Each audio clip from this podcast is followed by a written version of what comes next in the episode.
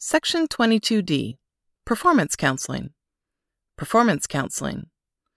Performance counseling is a systemic two way discussion between supervisor and subordinate concerning duty performance as compared to established standards, with the intention of informing the subordinate of his or her past duty performance and cooperatively developing a plan to sustain or improve performance. The lost art of feedback. The ability and willingness to communicate effectively is the key to supervisory success. Although communication effectiveness is based on the ability to make and maintain effective contact, regardless of the situation, specific areas of communication require some additional thought and planning. One of the most important tools for maintaining control and developing people is the proper use feedback, although feedback has been categorized as positive and negative. Another way to view this is to classify it into supportive feedback, which reinforces an ongoing behavior, and corrective feedback, which indicates that a change in behavior is appropriate. In this sense, all feedback is positive. The purpose of all feedback should be to assist an individual in maintaining or enhancing his or her present level of effectiveness or appropriateness. Some feedback, by definition, is better than no feedback. There are, however, ways to do it well and ways to do it superbly. Here are some guidelines that can help to sharpen the process. The most important function of feedback is to help the individual who's receiving the feedback to keep in touch with what is going on in the environment. Supportive feedback. Supportive feedback is used to reinforce behavior that is effective and desirable. An axiom of effective supervision is catch them doing something right and let them know it. Blanchard and Johnson, 1982. One of the most damaging and erroneous assumptions that many supervisors make is that good performance and appropriate behavior are to be expected from the employee and that the only time feedback is needed is when the employee does something wrong. Therefore, these supervisors never give supportive feedback. If a supervisor was determined to give only one kind of feedback, he or she would be ahead to choose supportive feedback and let corrective feedback go. In other words, if a supervisor stresses errors only, the end result would be, at most, an attempt by employees to do standard, error free work. This accomplishment would not be bad, but there is a better way. If a supervisor concentrated on what the employees were doing well, then superior work is what the employees would become aware of. They would begin to view their work in terms of performing as well and as creatively as possible. What's reinforced has a tendency to become stronger. What's not reinforced has a tendency to fade away. If excellence is actively reinforced and errors are simply mentioned, employees will focus on excellence and tend to reduce errors. The following example of the two types of feedback illustrates the difference. Focus on errors. The last three pieces in that batch contained wrong figures. We cannot have that kind of sloppy work in this department. Focus on good work. This batch looks good except for the last three pieces, which contain wrong figures. You probably used the wrong formula. Take them back and check them out, just the way you did the first group. Fortunately, however, no one has to make a choice between using only supportive or only corrective feedback. Both are essential and valuable, and it's important to understand how each works so that the maximum gain can be received from the process. Corrective feedback. Corrective feedback is used to alter a behavior that is ineffective or inappropriate and is as essential to the growth process as supportive feedback. A corrective feedback session, although never hurtful if done properly, is not a particularly pleasant experience. Under the best of circumstances, the subordinate will probably feel a little defensive or embarrassed. In giving corrective feedback, the manager should have an option ready to present. When the employee is made aware of the inappropriate behavior, having an immediate alternative can be effective and powerful in shaping behavior. By presenting the alternative immediately after the corrective feedback, the manager is helping the subordinate to come out of a personally uncomfortable situation in the shortest possible time. This protects the dignity of the subordinate. The manager would also be establishing himself or herself as a supporter of good work and good workers, which would go a long way in developing strong, productive, supportive working relationships. Also, very important, the manager would be presenting an alternative that the employee might never have considered or that was considered and rejected. This provides for immediate learning. More important, however, is the fact that the manager would make the employee aware that an alternative was available at the time the employee chose to act otherwise. This awareness can facilitate the employee in taking responsibility for his or her own choices. That is, the employee would realize, that's right, I could have done it that way. The following example shows how an alternative can be effectively added to the feedback. When you snapped at Anne in front of the group, she appeared to be very embarrassed and angry. When you must remind an employee to be on time, it's less embarrassing for everyone to discuss it with the employee privately after the meeting. Guidelines for effective feedback. The following guidelines are helpful for managers who are trying to improve their feedback skills and may also be used as a review prior to giving feedback. Deal in specifics. Being specific is the most important rule in giving feedback, whether supportive or corrective. Unless the feedback is specific, very little learning or reinforcement is possible. The following examples illustrate the difference in general and specific statements. General. I'm glad to see that your work is improving. Specific. I'm pleased that you met every deadline in the last three weeks. General. You're a very supportive person. Specific. I appreciate you taking the time to explain the contract to our new employee. General, you're falling down on the job again. Specific. Last month, most of the cost reports were completely accurate, but last week, your profit cost figures were wrong. The last set is, of course, an example of corrective feedback. General statements and corrective feedback frequently result in hostile or defensive confrontations, whereas specific statements set the stage for problem solving interaction. Carrying the last illustration one step farther, the manager could add an alternative. Start checking the typed report against the computer printouts. Some of the errors may be typos, not miscalculations. If the employee is to learn from feedback and respond to it, then he or she must see it in terms of observable effects. That is, the employee must be able to see clearly how his or her behavior had a direct impact on the group's performance, morale, etc. When the employee sees the point of the feedback objectively, the issue will be depersonalized and the employee will be more willing to continue with appropriate behaviors or to modify inappropriate behaviors.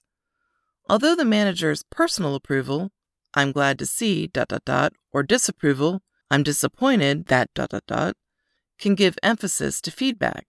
It must be supported by specific data in order to affect a change in behavior. Focus on actions, not attitudes. Just as feedback must be specific and observable to be effective, it must be non threatening to be acceptable.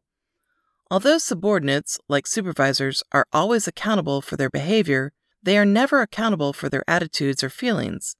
Attitudes and feelings cannot be measured, nor can a manager determine if or when an employee's feelings have changed. For feedback to be acceptable, it must respect the dignity of the person receiving the feedback. No one can attack attitudes without dealing in generalities, and frequently attacks on attitudes result in defensive reactions. The following example illustrates the difference in giving feedback on behavior and giving feedback on attitudes. Feedback on attitude. You've been acting hostile toward Jim. Feedback on behavior. You threw the papers down on Jim's desk and used profanity. An attitude that managers often try to measure is loyalty. Certain actions that seem to indicate loyalty or disloyalty can be observed, but loyalty is a result, not an action, and cannot be demanded, it must be earned. Whereas people have total control over their own behavior, they often exercise little control over their feelings and attitudes. They feel what they feel. If a manager keeps this in mind and focuses more energy on things that can be influenced, i.e., employee behavior, changes are more likely to occur. The more that corrective feedback is cast in specific behavioral terms, the more it supports problem solving and the easier it is to control. The more that corrective feedback is cast in attitudinal terms, the more it will be perceived as a personal attack and the more difficult it will be to deal with. The more that supportive feedback is cast in terms of specific behaviors, the higher the probability that those behaviors will be repeated and eventually become part of the person's natural way of doing things. Determine the appropriate time and place. Feedback of either type works best if it's given as soon as feasible after the behavior occurs. Waiting decreases the impact that the feedback will have on the behavior. The passage of time may make the behavior seem less important to the manager. Other important events begin to drain the energy of the manager, and some of the details of the behaviors might be forgotten. On the other hand, dwelling on it for a long period could blow it out of proportion. From the subordinate's viewpoint, the longer the wait for the feedback, the less important it must be. The following example illustrates this point. Tardy feedback. You fell below your quota several times last month. Immediate feedback. There are only 10 products here. Your quota for today was 14. Enough time should be allotted to deal with the issues in their entirety. A manager can undercut feedback effectiveness by looking at the clock and speeding up the input so that an appointment can be met. Answering the telephone or allowing visitors to interrupt the conversation can have the same effect. The manager can also cause unnecessary stress by telling an employee at 10 o'clock in the morning, I want to see you at 3 this afternoon. A more appropriate procedure would be to say, Would you please come to my office now? Or, when you reach a stopping point, drop by my office. I have something good to tell you. In addition to an appropriate time, the setting is also important. The old proverb, praise in public, censure in private, is partially correct. Almost without exception, corrective feedback is more appropriately given in private. In the case of supportive feedback, however, discretion is needed. In many instances, praise in public is appropriate and will be appreciated by the subordinate. In other instances, privacy is needed to keep the positive effect from being short circuited. For example, some people make a virtue out of humility. Any feedback that reinforces their sense of worth is embarrassing. Rather than appreciating an audience, this type of employee would find it painful and perhaps resent it. Sometimes a norm arises in a work group that prevents anyone from making a big deal out of good work. This does not mean that the group does not value good work, but supportive feedback in private might prevent the employee from feeling he or she was responsible for breaking the norm. In other instances, public praise can cause jealousy, hostility, or tense working relationships. Therefore, a conscious decision should be made about whether or not to give the supportive feedback publicly. Another important consideration is the actual location selected for giving the feedback. The delivery of the feedback should match its importance. If the feedback concerns an important action, the manager's office would be better than an accidental encounter in the hall. On the other hand, the manager might convey a quick observation by telling someone at the water fountain, Say, that was beautiful artwork on the Madison report. Choosing the time and place is a matter of mixing a little common sense with an awareness of what is going on. Refrain from inappropriately including other issues. Frequently, when feedback is given, other issues interfere. When supportive feedback is given, any topic that does not relate to the specific feedback point should not be discussed if it would undercut the supportive feedback. For example, the manager could destroy the good just accomplished by adding, and by the way, as long as you're here, I want to ask you to try to keep your files a little neater. While you were away, I couldn't find a thing. When corrective feedback is given, however, the situation is different. The manager will want the feedback to be absorbed as quickly and easily as possible, with the employee's negative feelings lasting no longer than necessary. Therefore, as soon as the feedback has been understood and acknowledged, the manager is free to change the subject. The manager may want to add, I'm glad that you see where the error occurred. Now, as long as you're here, I'd like to ask your opinion about dot dot dot. This type of statement, when used appropriately, lets the subordinate know that he or she is still valued. Obviously, the manager should not contrive a situation just to add this type of statement, but when the situation is naturally there, the manager is free to take advantage of it. In certain situations, it's appropriate to give supportive and corrective feedback simultaneously. Training periods of new employees, performance appraisal sessions, and times when experienced employees are tackling new and challenging tasks are all good examples of times when both types of feedback are appropriate. Nevertheless, some cautions are necessary. Never follow the feedback with the word but. It will negate everything that was said before it. If appropriate to give supportive and corrective feedback within the same sentence, the clauses should be connected with and. This method allows both parts of the sentence to be heard clearly and sets the stage for a positive suggestion. The following examples illustrate the difference. Connected with but. Your first report was accurate, but your others should have measured up to it. Connected with and. Your first report was accurate, and your others should have measured up to it. Connected with but. You were late this morning, but Anderson called to tell you what a great job you did on the Miller account. Connected with and. You were late this morning, and Anderson called to tell you what a great job you did on the Miller account. Alternate the supportive and corrective feedback. Better to mix the supportive feedback with the corrective feedback than to give all of one type and then all of the other when a great deal of feedback must be given. Regardless of which type comes first, the latter will be remembered the most clearly. If a chronic self doubter is first given supportive feedback and then only corrective feedback, he or she is likely to believe the supportive feedback was given just to soften the blow of the other type. Alternating between the two types will make all the feedback seem more genuine. Where feasible, use the supportive feedback to cushion the corrective feedback. When both types of feedback are appropriate, there is usually no reason to start with the corrective feedback. However, this does not mean that corrective feedback should be quickly sandwiched in between supportive feedback statements. Each type is important, but frequently supportive feedback can be used as an excellent teaching device for areas that need correcting. This is especially true if the employee has done a good job previously and then failed later under similar circumstances. For example, the manager might say, The way you helped Fred to learn the codes when he was transferred to this department would be appropriate in training the new employees. Principles of feedback. Two major principles govern the use of feedback. The first principle, which relates to how feedback is conducted, can be paraphrased I can't tell you how you are, and you can't tell me what I see. In other words, the person giving the feedback is responsible to relate the situation as he or she observes it, and the person receiving the feedback is responsible for relating what he or she meant, felt, or thought. The second principle is that feedback supports growth. Let's define what is meant by I can't tell you how you are, and you can't tell me what I see. Receiving feedback. You can't tell me how I am. From the recipient's viewpoint, the first principle is you can't tell me how I am, and I can't tell you what you see. Although most people realize that giving feedback correctly requires skill and awareness, they're less aware of the importance of knowing how to receive feedback. When receiving feedback, many people tend to argue about, disown, or attempt to justify the information.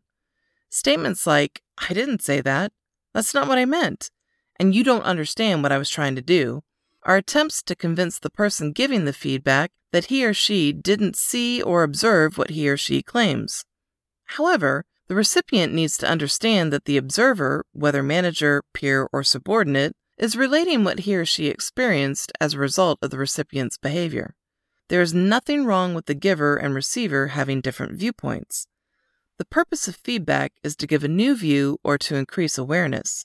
If an argument ensues and the observer backs down, the recipient is the loser. Giving feedback. You can't tell me what I see. The object of giving feedback is not to judge the other person, but to report what was seen and heard and what the effects of the behavior were. Personal approval or disapproval, even if important, is secondary. Feedback should be given directly to the person for whom it's intended. When others are present, the manager sometimes addresses them almost to the exclusive of the intended recipient, who sits quietly and gathers information by eavesdropping. Good contact with the recipient is an essential element in giving feedback. Never apologize for giving corrective feedback. Corrective or otherwise, feedback is a gift. Apologies will discount the importance and lessen the impact. Nevertheless, corrective feedback must be given in a way that does not jeopardize the recipient's dignity and sense of self worth. To offer an interpretation of the behavior or a hunch about what the behavior might indicate is sometimes more helpful. Crucially important is to offer the interpretation as a suggestion and never as a judgment or clinical evaluation of the person. Only the recipient is capable of putting it into meaningful context. For example, the manager might say, When Pete showed you the error you made, you told him it was none of his concern. I wonder if you were mad at Pete for some other reason. This statement shows the recipient the behavior and allows him or her to consider a possible cause for that behavior. The appropriate response, as a rule of thumb, is to say thank you when either type of feedback is received. Also appropriate, of course, is to ask for clarity or more detail on an issue. The purpose of feedback is to help the recipient. Feedback can be thought of as food which is very nourishing. When people are hungry, food is what they need.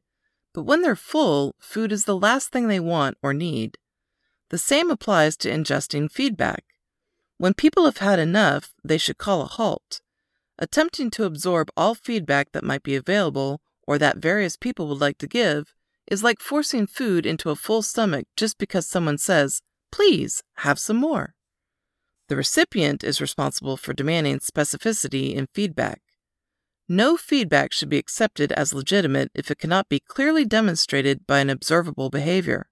For example, if someone says, You're very arrogant, an appropriate response would be, What specifically have I said or done to cause you to think that? If that response is countered with, I don't know, I just experience you that way, then the accusation should be immediately forgotten. People cannot afford to change just to meet everyone's personal likes or expectations. In fact, what is impossible is to change to meet everyone's expectations, and the situation becomes compounded as more and more people give their feedback. A single act can generate disparate feedback from different people who observe the behavior. For example, a loud exclamation can be viewed as appropriately angry by one person, overly harsh by another, and merely uncouth by a third. Each person will see it from his or her unique perspective. Therefore, feedback requires action from both the giver and the receiver. Only the giver can tell what he or she observed or experienced, and only the recipient can use the information in deciding whether or not to change the behavior. For feedback to be effective, the receiver must hear what the giver is saying, weigh it, and then determine whether or not the information is relevant. The following example illustrates how this can be done. Department Manager Waste in your unit is up by 4%. Are you having problems with your employees? Supervisor I was not aware of the waste increase. No, I'm not having trouble with my employees. I suppose I've been focusing on the quality so much that I lost sight of the waste figures. Thanks for bringing this to my attention. Feedback supports growth. The second major principle, feedback supports growth, is important because we cannot always see ourselves as others see us. Although an individual may be the world's foremost authority on himself or herself, there are still parts of the individual that are more obvious to other people. Although people may be more aware of their own needs and capabilities and more concerned about their own welfare than other people are, they're able to stretch themselves and grow if they pay attention to feedback from others. Although feedback may be extremely uncomfortable at the time, the individual can look back later and realize the feedback was the spark that inspired the change that turned his or her career or personal life in a different direction. If the feedback is not rejected or avoided, recipients can discover and develop ways to work that they did not think were available. Feedback strategies.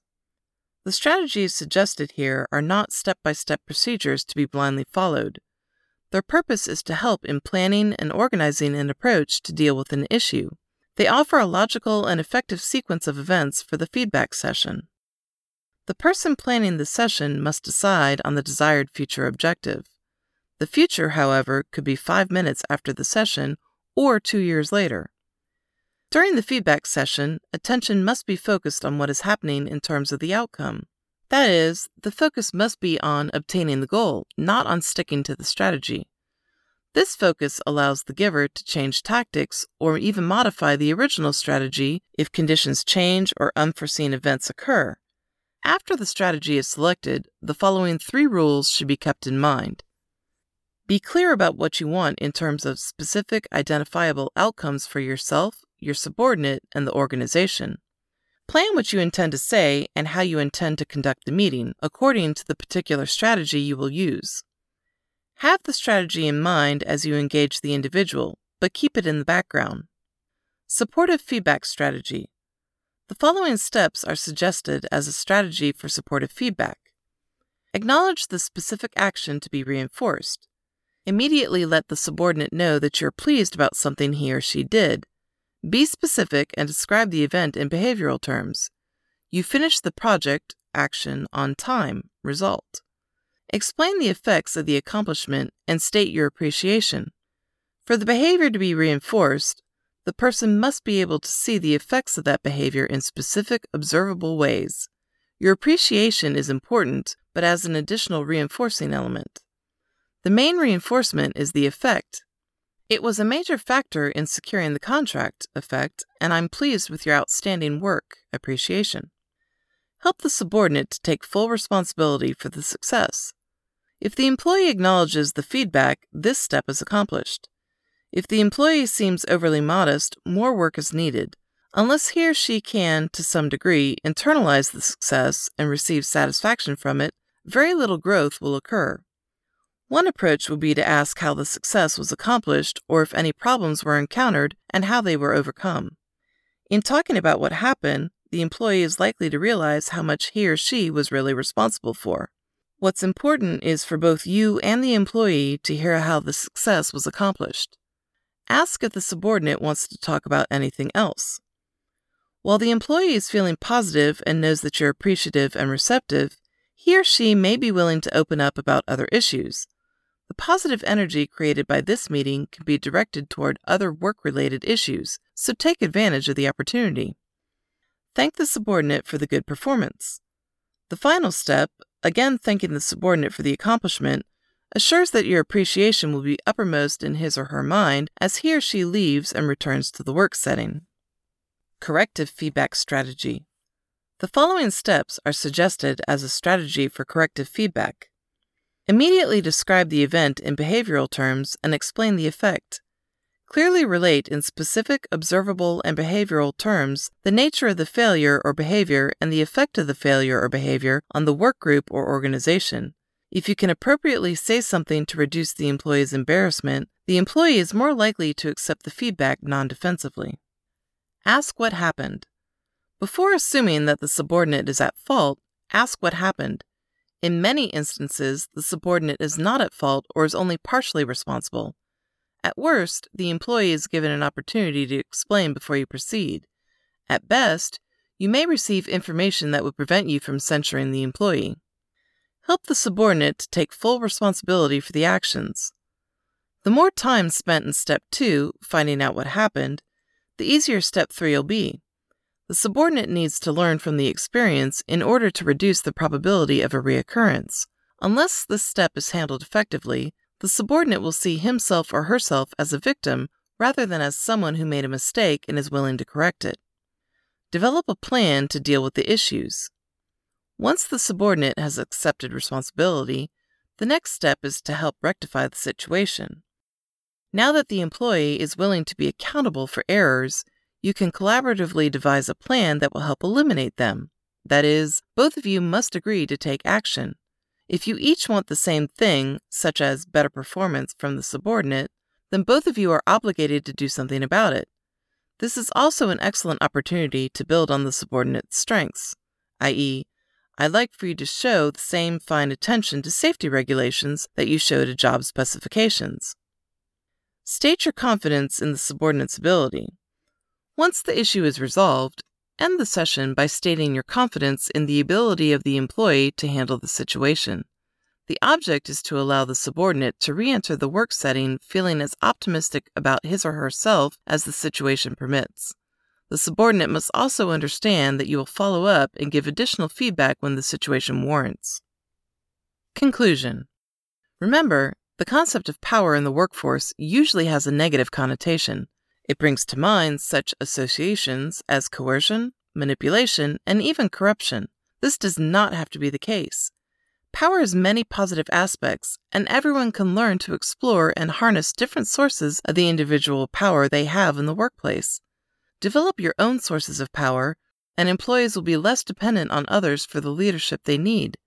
Thus, if you want to do more good for yourself and more good for the people around you, it's important to learn how to tap into your own points of power.